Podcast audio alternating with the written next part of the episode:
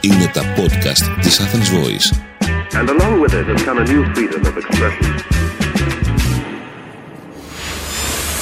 Ζήσε με αγάπη με την Ξένια Κουρτογλου, προσωποκεντρική σύμβουλος ψυχικής υγείας, life and business coach, συγγραφέας. Αυτή την εκπομπή θα την αφιερώσω σε όσους έχουν πρόσφατα χωρίσει και είναι μόνοι τους αυτές τις μέρες. Γιατί ξέρω από προσωπική και επαγγελματική πείρα ότι είναι ιδιαίτερα οδυνηρές. Από την άλλη μεριά θα πω κάτι που είναι τετριμένο αλλά τόσο αληθινό. Ο χρόνος είναι μεγάλος γιατρός. Υπάρχουν βέβαια και οι περιπτώσεις ανθρώπων που έχουν κολλήσει και δεν θέλουν πραγματικά και με όλο τους το είναι να ξεπεράσουν ένα χωρισμό. Γι' αυτό σας προτείνω αρχικά να κάνετε αυτή την ερώτηση στον εαυτό σας. Θέλετε ή δεν θέλετε να ξεπεράσετε αυτό το χωρισμό; Θέλετε να πάτε παρακάτω ή όχι; Αν ναι, έχει καλώς θα το καταφέρετε. Αν όχι, αναρωτηθείτε. Πόσο καιρό θέλετε να δώσετε στον εαυτό σας περιμένοντας μήπως ο ή η πρώην σας ξαναγυρίσει; Γιατί θέλω εδώ να θυμίσω πως στη ζωή θα πέσουμε κάτω πολλές φορές και το θέμα είναι πόσο γρήγορα θα ξανασηκωθούμε. Και ο χωρισμός δεν πάβει να είναι μια μεγάλη απώλεια που με τα βήματα που σας προτείνω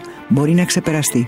Στο νούμερο 1, πάρτε χαρτομάντιλα και κλάψτε. Είναι πολύ λογικό να νιώθετε απόρριψη, έλλειψη, απελπισία, στενοχώρια, αδικία και πολλά άλλα τέτοια συναισθήματα. Μην προσπαθήσετε να τα καλύψετε ή να τα καταπνίξετε, αφήστε τα να εκφραστούν και θρυνήστε την απώλειά σας συνειδητά. Βάλτε όμως ένα συγκεκριμένο χρονικό όριο σε αυτό το θρήνο. Στο νούμερο 2. Μοιραστείτε τον πόνο του χωρισμού σας με κάποιο αγαπημένο σας άνθρωπο. Όχι τον πρώην ή την πρώην. Αποφεύγοντας να αρχίσετε να κατηγορείτε το γιατί έκανε το ένα, γιατί έκανε το άλλο, γιατί έτσι γίνεστε κακοί και μίζεροι. Στο νούμερο 3. Θυμηθείτε τις σχέσεις σας όπως ήταν πραγματικά. Στη φάση του χωρισμού, όλοι θυμόμαστε τις καλές στιγμές γιατί αυτές θα μας λείψουν. Όμως, για να φτάσει μια σχέση στο χωρισμό, σίγουρα δεν ήταν καλή και αυτό το βιώνατε και οι δύο. Προτείνω λοιπόν να θυμηθείτε ρεαλιστικά τις όχι καλές στιγμές και τα προβλήματα που είχε η σχέση αυτή.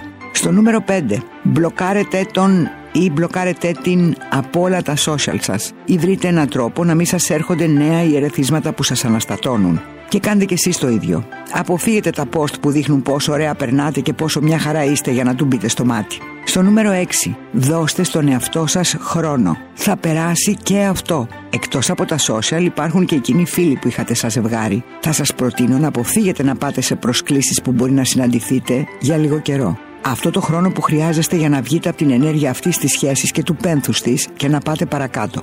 Ασχοληθείτε με τον εαυτό σας και με πράγματα που σας ενδυναμώνουν και ενισχύουν την αυτοπεποίθησή σας και όχι με πράγματα που σας ξύνουν την πληγή. Και είναι σίγουρο πως λίγο παρακάτω θα είστε και πάλι στα πόδια σας. Γιατί όπως έλεγαν οι παλιοί και ισχύει σίγουρα, και αυτό θα περάσει. Είμαι η Ξένια Κουρτογλού, προσωποκεντρική σύμβουλος ψυχικής υγείας και στην εκπομπή μου προσφέρω πρακτικές συμβουλές με βάση την επιστήμη και την εμπειρία για να αυξάνετε ψυχική ανθεκτικότητα και να απολαμβάνετε μια όμορφη ζωή.